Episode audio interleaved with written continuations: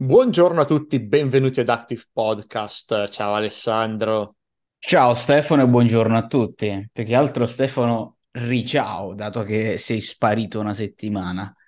Sono sparito per una settimana, ho fatto una settimana di vacanza, ho fatto un road trip per l'Europa, attraversando, mi sono fermato a, partendo dall'Italia, dalla mia Brescia, bel giretto Austria, Vienna, bella Vienna, veramente. Cioè, tutte le città che ho girato mi sono piaciute un sacco. Vienna, mangiato in questo eh, pub proprio tipico austriaco, a mangiare cotoletta viennese e bere birra buona. Ovviamente birra austriaca. Polonia a mangiare pieroghi a Vienna. Lituania ha attraversato la, la Lettonia senza guardarla perché non avevano tempo. Estonia Tallinn, che è bella Tallinn, è una, non avevo mai vista Tallinn, una città che ho veramente adorato, anche se ci sono passato, ci ho passato solo una sera, consigliata a tutti Tallinn, veramente. E poi niente, è tornato qua in Finlandia. Fine. Diciamo che potevi anche starci un po' di più, dai, per vedertela tutto meglio, tutte queste città, uh, ci potevi stare anche un po' di più. Una settimana forse un po' poco per tutte quelle bellezze, eh, però insomma, sì, ma consiglio, dire... posso consigliare una cosa, chiunque deve fare una vacanza, il punto più alto, tanti punti alti in questa vacanza, ma il più alto, l'hotel in cui sono stato in Estonia. Cioè non cioè? ho... Io ho girato tanto nella mia vita, cioè ho girato tanto, tanti ostelli, hotel, bed and breakfast, di tutto ho visto, veramente di tutto. Non ho mai visto niente che fosse anche solo lontanamente così particolare come l'hotel di Tallinn, Sant'Olav, in centro sparato a Tallinn, pagato niente, in due l'abbiamo pagato 40 e qualcosa euro per una notte, per una doppia, da dividere in due, quindi niente. Qual è il nome? Sant'Olav, ST Olav, che è in centro a Tallinn, è anzitutto immenso 500 stanze, 504 abbiamo chiesto alla reception, stanze, ma un edificio storico di non so quanti secoli fa.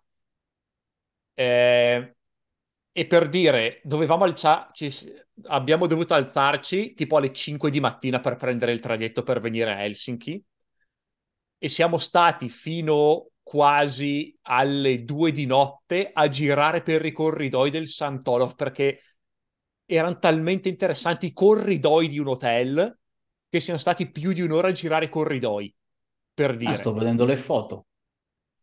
È questa cas- casone, ma neanche casone, è proprio questo edificio immenso, enorme, 500 stanze, sono tante, 504, e solo con i quadri che sono appesi per i corridoi ci puoi riempire una galleria d'arte centinaia e centinaia di quadri, ma quadri sì, proprio anche, anche vecchi, non le cagatine che trovi al mercatino, c'erano dei quadri del 1600-1700 lì dentro, appesi ai muri del, del corridoio dell'hotel del terzo piano, a caso. Eh, mobili ov- ovunque, c'erano poltrone, divani, sedie, credenze, armadi per i corridoi ovunque tutti stile vecchissimo, proprio si vedevano che erano vecchissimi, che facevi fatica a sollevarli, proprio legno massiccio. Corridoi ovunque che io mi sono perso, io ci ho messo più di 20 minuti a trovare dov'era la stanza, la nostra stanza, perché mi sono perso per i corridoi, cioè non mi trovavo più. Ho dovuto seguire i cartelli per l'uscita.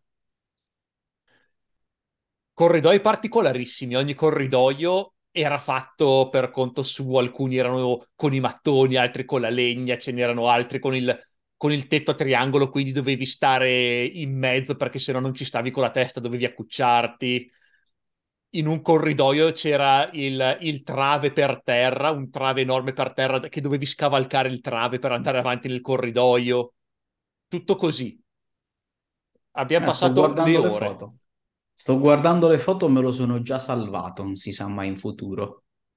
Veramente consiglio di andare a Tallinn anche solo per quell'hotel, anche senza vedere la città. La città è bellissima, ma vale andare a Tallinn solo per vedere quell'hotel. senza parole veramente. E tra l'altro sto guardando anche le foto di Tallinn che tendenzialmente non conoscevo più di tanto. Figa con tutte queste cupole. Sì, Tallinn è veramente bella, una città è il giusto me intermezzo fra una città tranquilla e una città con cose da fare, perché c'è tanto da fare perché non è piccolina Tallinn, non so quanti abitanti fa, ma non è piccola, però è tranquilla, vai nel centro, stai tranquillo, ci sono i bar, ci sono i ristoranti, c'è un sacco di, eh, da fare, però non è caotica.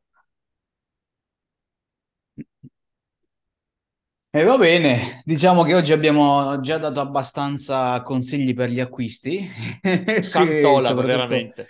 Consigli non solo per gli acquisti, ma consigli proprio per, per i viaggi. E sì, per sì. un appassionato come me di viaggi potrei farci l'intero podcast adesso a parlare di città, di viaggi e di hotel. Ma Guarda, io a fine, seri, io quest- vai, a vai. fine mese adesso devo vedere se la mia ragazza può per, per il lavoro. Voglio tornare a Tallinn solo per farle vedere quell'hotel. Quindi ti fai una no. solo a Tallinn, solo nell'hotel. Solo, solo, a Tallinn dico dobbiamo andare a Tallinn per vedere l'hotel. Poi vediamo anche la città, però devi vedere quell'hotel. va bene, va bene. E allora, insomma, chiunque ci stia ascoltando, se si trova a Tallinn o vuole andare a Tallinn, visita a si dice comunque San Olav, come cacchio lo Sant'Olav, ST Olav, San... non, cioè, si trova su eh, perché è scritto ST Olav, quindi non so se ST sta per San o non so che cosa. Va bene. Invece, tornando seri, eh, non so che tipo di collegamento potrei farti con l'argomento del giorno, perché stiamo parlando di viaggi. Anzi, dai, to, te, lo, te lo faccio. Parlando di viaggi, oggi volevamo parlare un po' del viaggio che nel mondo del marketing ha fatto la newsletter. Perché questo? Perché ci ritroviamo in un periodo in cui le newsletter hanno di nuovo fatto il boom. Se noi intanto facciamo una brevissima intro per le newsletter, insomma, per chi non, eh, non fosse completamente avvezzo a sto mondo, la newsletter è quella classica email, quella classica DEM che mandiamo per aggiornare i nostri contatti sul nostro brand, sui nostri servizi, sui nostri prodotti, su degli argomenti, poi ognuno la manda a modo suo.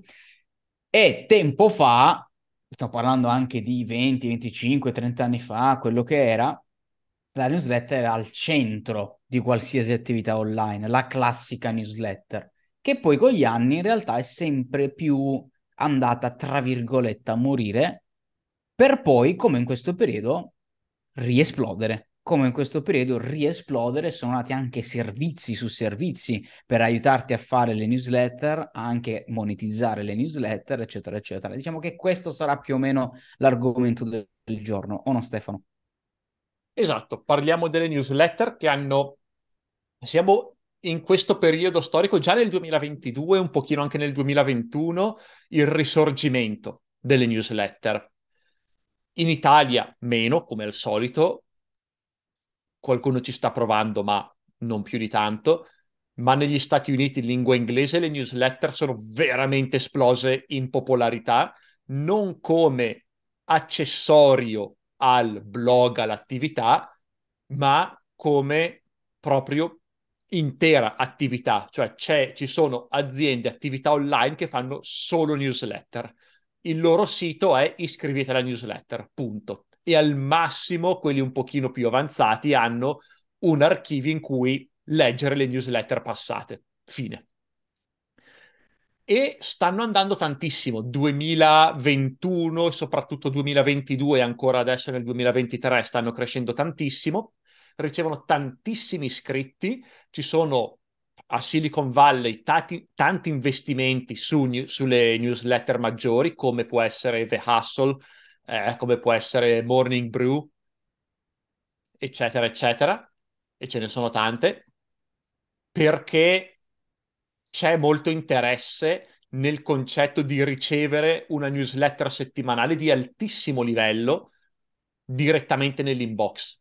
Invece di andarmi io a cercare le informazioni, arrivano direttamente a me settimanalmente nella newsletter in maniera già formattata ed è praticamente la versione del terzo millennio della, del quotidiano, del periodico, non del quotidiano, ma del periodico settimanale o mensile all'epoca, che ti arriva a casa, ok? Non so se tu sei mai stato abbonato a qualche, a qualche periodico, io ero abbonato a quello che, eh, che parlava di videogiochi per PC o il focus di turno? Allora, no, non sono mai stato abbonato a, a robe che, che, arrivano. Mi ricordo che avevo provato, mi pare, soltanto il trial di che cos'era Milionaire, mi ricordo che cosa che era. Però no, poi non ho mai fatto nessun tipo di abbonamento a riviste che ti arrivavano a casa mensilmente con i numeri che devono uscire, eccetera. Esatto, per, quindi tu non l'hai fatto, ma io l'ho fatto all'epoca ed è la versione online di questa cosa qui, quindi da, eh, un, un periodico vero e proprio. E la differenza rispetto alla newsletter vecchio stile qual è? È che deve essere una newsletter anzitutto dove le informazioni sono direttamente all'interno della newsletter, per cui non eh, vado a richiamare altri link e informazioni o altri blog, eccetera, ma è nella newsletter. E visto che sono newsletter di al- che, che l'intera azienda si basa sulla newsletter, devono essere newsletter veramente di altissima qualità. Eh, le newsletter principali c'è un intero team di persone che fanno solo la newsletter settimanale. Magari ci sono due o tre persone a tempo pieno che fanno la newsletter in quelle più grosse. E sono veramente esplose in questi ultimi anni e quindi volevo parlare un pochino di questo fenomeno. Non so se tu conosci qualche newsletter di questo tipo. Allora, newsletter sì, eh, io seguo personalmente newsletter di che mi interessano a me. C'è una newsletter che seguo tantissimo che arriva la domenica, mi pare, poi la leggo comunque lunedì. Americane, quindi non sono tutte, o meglio, non proprio americane, questo qui è inglese della, della Gran Bretagna. Non è famosissima, è di nicchia, il titolo della newsletter non mi ricordo manco come cazzarola si chiamava, però lui è Ali Abdal, un tizio che stimo tantissimo del mondo, del mondo online, non, è, non parla di marketing, eccetera, parla più di, eh, di, produttività, parla sul mondo YouTube, eccetera, eccetera, e parla anche di robe, insomma, che, che ti stimolano un po', li, ti ispirano, ti stimolano un po' eh, il miglioramento personale e queste robe qua. Quindi lui è una newsletter che fa in quello stile e che, di cui io insomma sono iscritto. L'altra è di, oddio non mi ricordo come si chiama, aspetta che magari lo vado a vedere perché ha il numero tipo 351, una cosa di questo tipo. E tra l'altro io ti passerei tra un po' dopo che mi ricordo come si chiama sta cosa che lo sto prendendo qua, eh, ti passerei la palla su quelli che sono i consigli per creare newsletter di questo tipo. Perché? Perché questa newsletter che adesso sto cercando, che non ricordo come si chiama, praticamente si nomina con tre numeri. Il contro è che se io adesso la voglio ritrovare non me la ricordo e quindi non la sto trovando nell'inbox perché non ricordo quali erano i numeri. Però il pro è che è una figata, cioè praticamente è una newsletter eh, faccio un esempio adesso, non l'ho trovata, però 3-5-2. Tre consigli per la settimana, cinque pensieri della settimana, due recensioni della settimana scorsa. Faccio esempio stupido, eh. però è un, un, format che mi è piaciuto un botto, senza perdita di tempo. La newsletter è cortissima, ma va dritta al sodo, senza perdere il tuo tempo. E cavolo, se mentre parli la vado a cercare vi dico chi è. Quindi sì, mi trovi d'accordo su sta roba, ma mi trovi d'accordo sul fatto che effettivamente in Italia no L'unica newsletter italiana che leggo è quella di Efficacemente. È l'unica newsletter che leggo in italiano. E quella newsletter non è quello di cui parliamo in questo podcast perché la sua perché è free.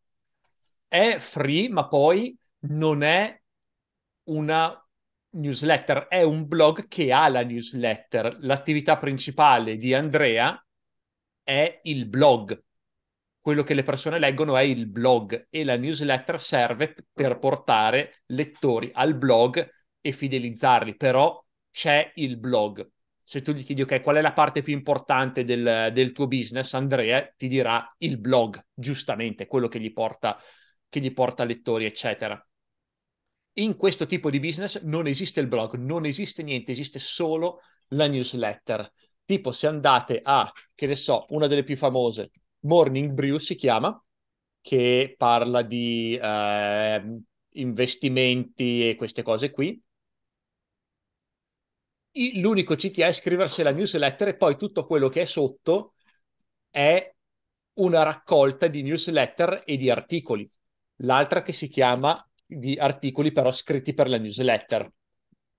Eh, però se sei iscritto alla newsletter non ti serve neanche andare sul sito web, perché nel caso di Giulio Dori c'è il link per il blog, ok? Invece... Però. Morning Brew ce l'ha un po' le sue, le sue notizie messe lì. Sì, ha del... Um, ha dei link per gli approfondimenti, però non devi per forza cliccarli. L'obiettivo di queste newsletter non è essere cliccate, ma è essere lette.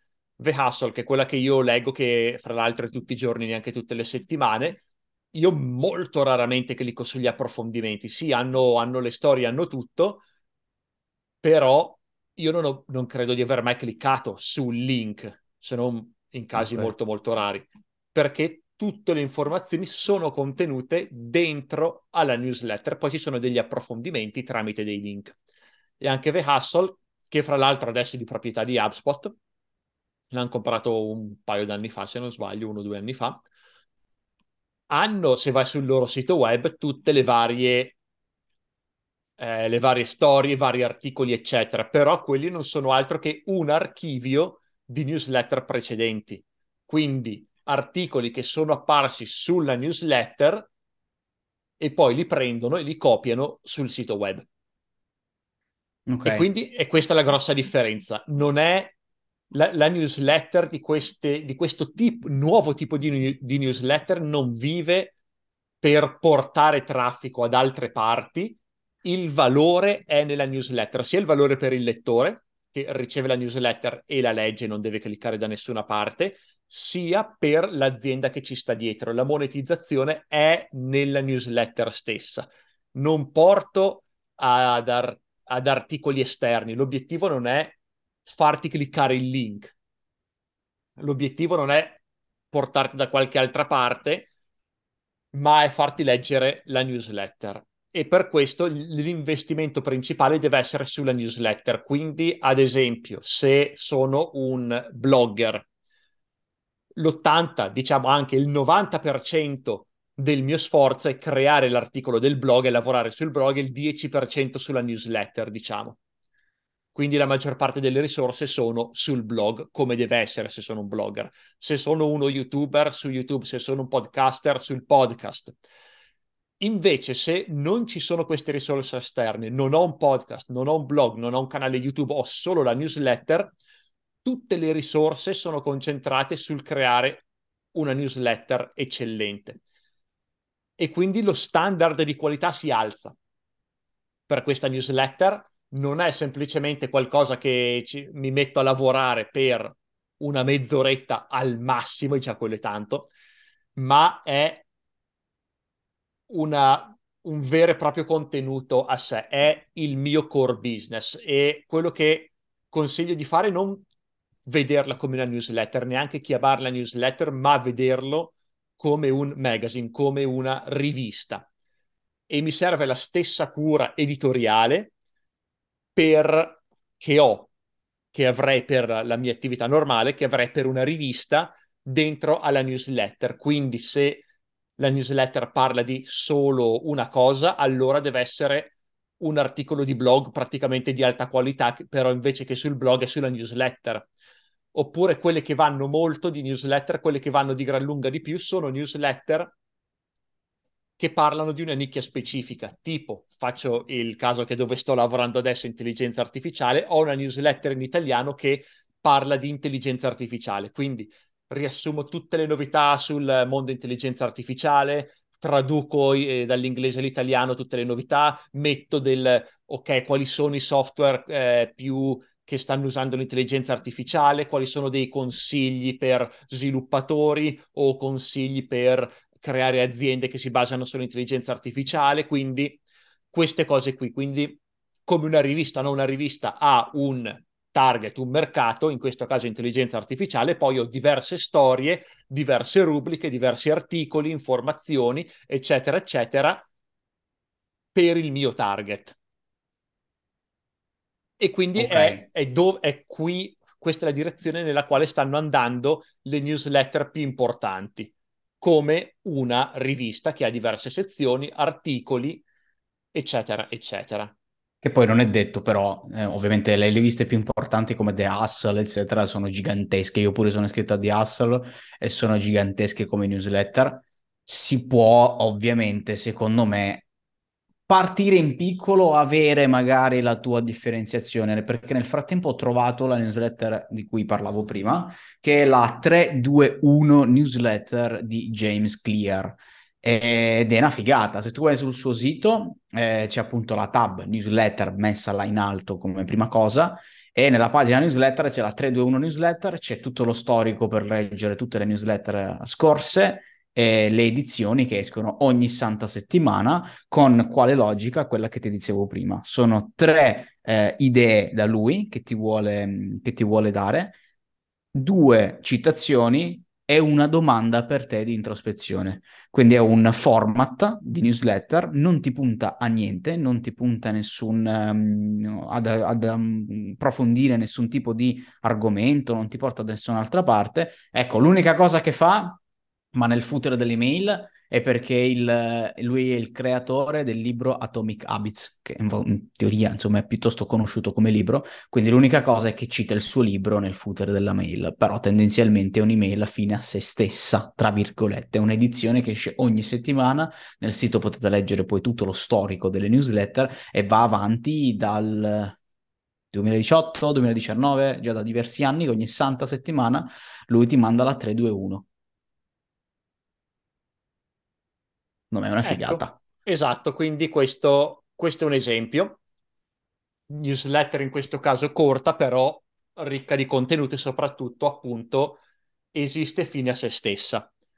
Perché secondo me l'idea dell'avere contenuto curato è molto importante. Se io sono interessato a un argomento, mi piace ricevere contenuto curato su quell'argomento perché non ho tempo di andarmi a leggere centinaia e centinaia di articoli, e storie sull'argomento. Io, intelligenza artificiale, per dire, non avrei tempo di seguire tutto. Se ci fosse una newsletter, magari c'è, ma non l'ho ancora trovata, una newsletter che mi riassumesse ogni settimana tutti gli sviluppi più importanti, mi desse alcuni consigli, eccetera, eccetera, mi farebbe risparmiare una marea di tempo, mi dasse magari anche qualche nuova idea, cose che magari a cui, a cui magari non ho pensato, mi darebbe tanto valore e mi farebbe risparmiare tantissimo tempo. E c'è sempre stato un mercato per questo tipo di contenuto, quindi riviste, una volta erano le riviste che mi danno qualcosa di nuovo, qualche informazione nuova e riassumono gli sviluppi di qualcosa che, di un argomento che mi interessa, tale contenuto curato, perché magari non lo sto creando, ma sto solo curando contenuto eh, di qualcun altro, tipo dei 100 articoli che escono a settimana, prendo i 10, i 10 migliori o i 5 migliori o riassumo tutti gli sviluppi. E ehm, appunto per il lettore c'è tantissimo valore, è sempre esistito in forma di rivista cartacea, adesso che le riviste cartacee non ci sono più, sono state un po' sostituite, prima c'erano magari blog, siti internet, eccetera, ma adesso quello che stiamo vedendo è che il mondo online ha trovato la soluzione ideale per rimpiazzare le riviste, perché i siti web, i blog, gli RSS non sono la stessa cosa. RSS devo andare per dire a cercarmeli io, devo andare a prendermi eh, io tutti i vari feed, ricercarli, eccetera. Devo stare io a schermare gli articoli che mi interessano e quelli che non mi interessano c'è tanto lavoro attivo da fare. Il blog uguale, deve andarmeli a cercare, iscriversi alle newsletter normali. Eh, ok, mi danno l'articolo a settimana, devo essere iscritto magari a 10-15 newsletter per avere una panoramica generale. Eh, YouTube, sì, ci sono i canali che fanno una cosa del genere, però su, è su un formato diverso. E quindi secondo me adesso, dopo tanti tanti anni di eh, internet abbiamo trovato, internet ha trovato il modo migliore per sostituire le riviste, ossia queste newsletter eh, formato rivista proprio.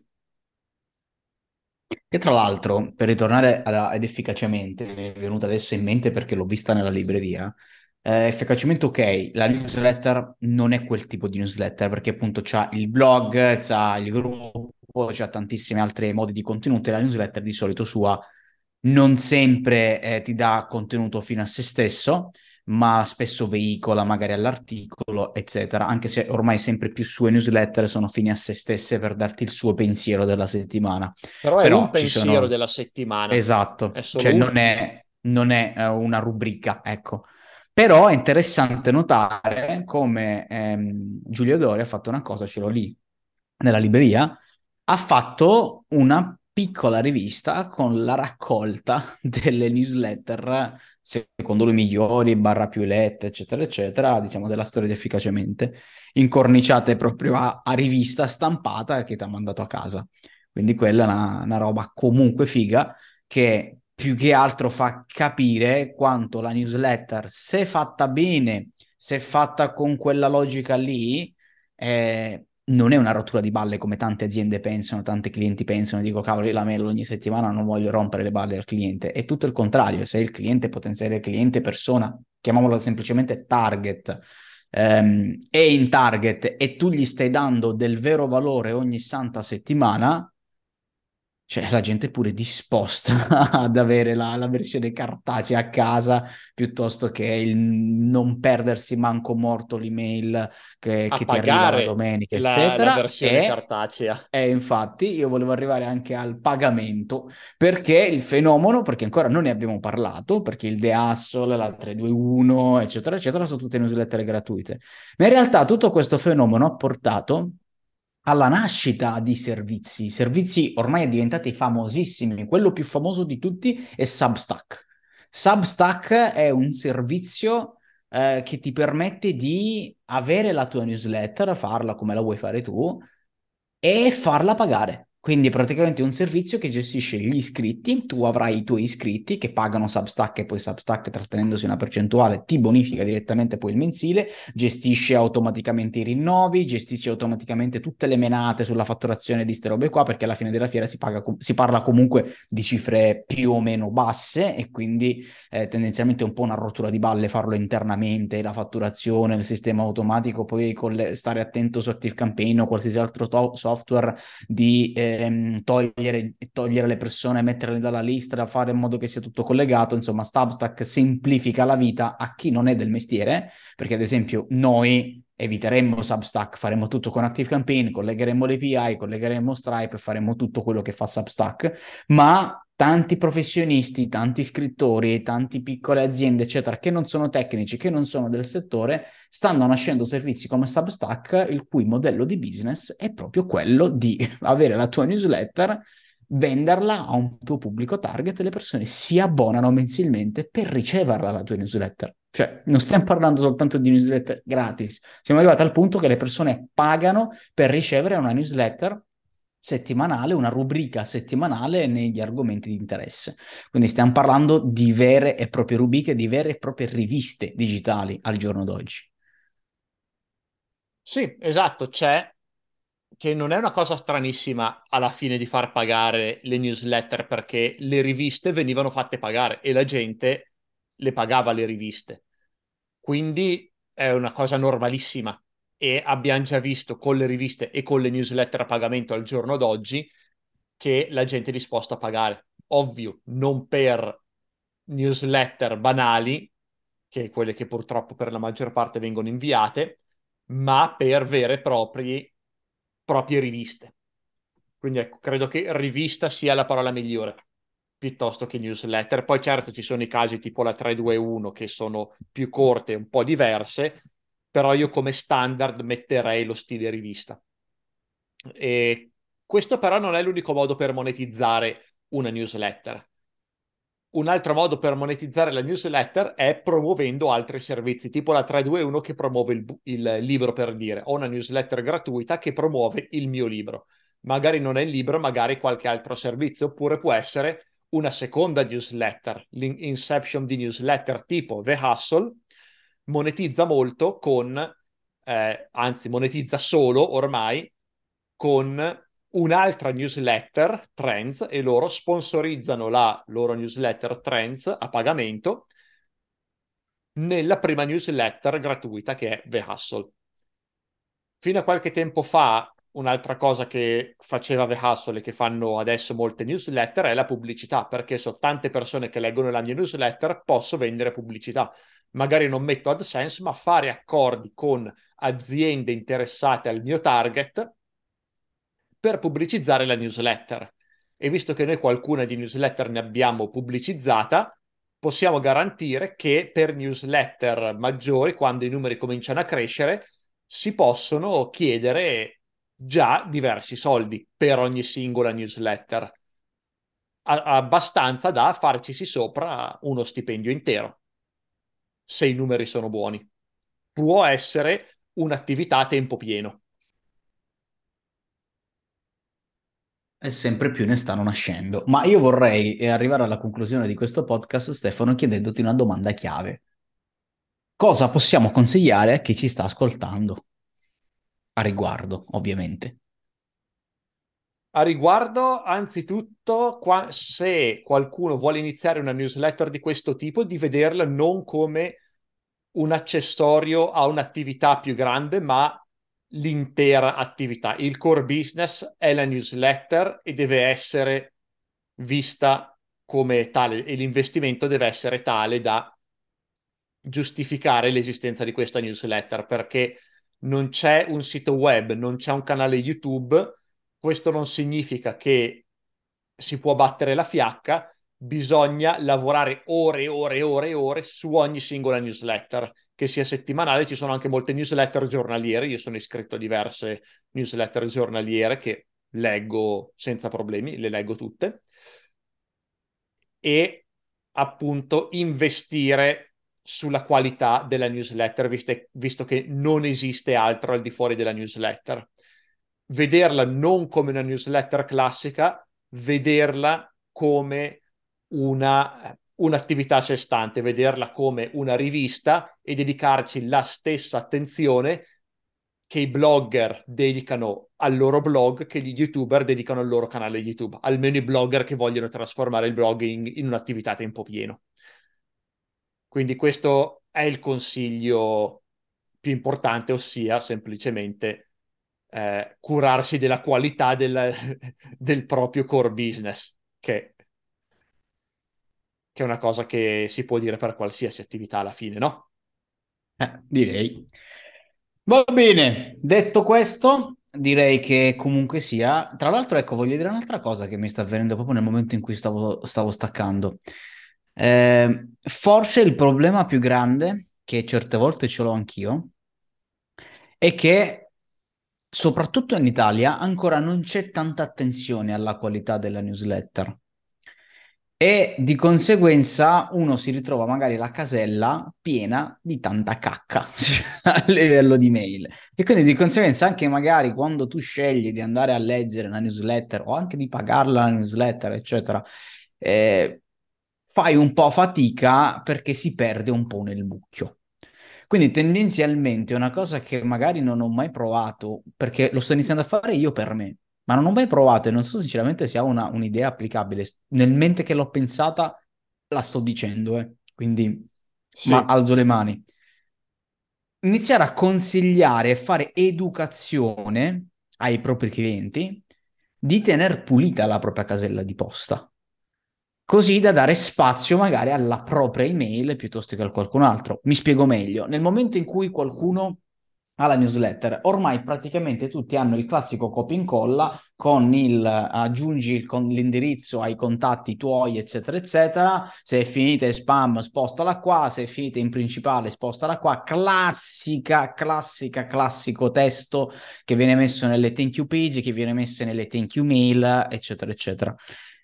Perché no? Sarebbe bello educare nelle landing page quando uno ha un progetto serio di newsletter, ovviamente, non per qualsiasi tipo di persona, ma se uno vuole partire, quindi parlando di consigli pratici con queste cose, sarebbe bello magari educare eh, nella landing page, educare nella thank you page, educare la persona a, a, a tener cura alla propria email, per fare in modo che ovviamente magari grazie a quell'incipit la persona faccia parallelamente della pulizia nelle mail e dia automaticamente più spazio alla nostra a cui si è appena iscritto, perché esistono tool che lo facciano, non sto dicendo che si deve andare nelle mail, andare nel footer e disiscriversi in ogni singole mail, esistono tool come, non mi ricordo, ne ho usato uno tempo fa, qual era Unroll Me, non mi ricordo quale che era, che sono sì, tool che anch'io. automaticamente colleghi la tua email, vedono già tutte le tue iscrizioni e poi in un tap disiscrivere tutte quelle che non ti interessano e insomma pulisci l'email.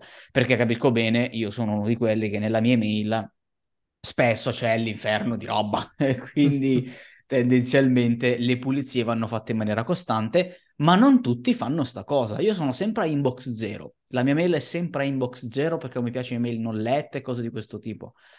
Però noto da screenshot, da video, da pareri che non è così per tutti. Cioè ci sono tanti, soprattutto in Italia, che hanno una caterva di mail, magari non lette, magari finite ovunque, e quindi alla fine della fiera, magari se ci sono delle perle dentro, o se noi come azienda vogliamo che i nostri utenti leggano la nostra email perché è fatta da Dio, una rubrica come si deve, eccetera, eccetera, ma dall'altra parte una persona non sa che può disiscriversi in un colpo solo, che può decidere di ripulire la propria email, eccetera, eccetera, magari sarebbe un'ottima idea col nostro contenuto nella landing page della newsletter, nella thank you page o nella thank you mail, nella prima mail, eccetera, eccetera, far pulire l'email alle persone. Potrebbe essere un'arma anche contro i competitor, quindi magari nel momento in cui la persona decide di iscriversi a noi, in quel preciso momento la facciamo disiscrivere da tutti gli altri, abbiamo molto più spazio noi. Potrebbe essere un'idea, mi è uscita adesso sul momento, quindi mm-hmm. non ho idea se poi magari il giorno dopo dico ma che cacchio ho detto nel podcast. Intanto ve l'ho detto. Grazie per questo contributo Alessandro. E con questo direi che eh, ci sentiamo alla prossima. Ovviamente non andate su Unroll Me per disiscrivervi dalla newsletter di Active Powered, anzi stellinatela e mettetela al primo posto fra le vostre letture settimanali Bravissimo. e ci aggiorniamo settimana prossima. La settimana prossima, ciao.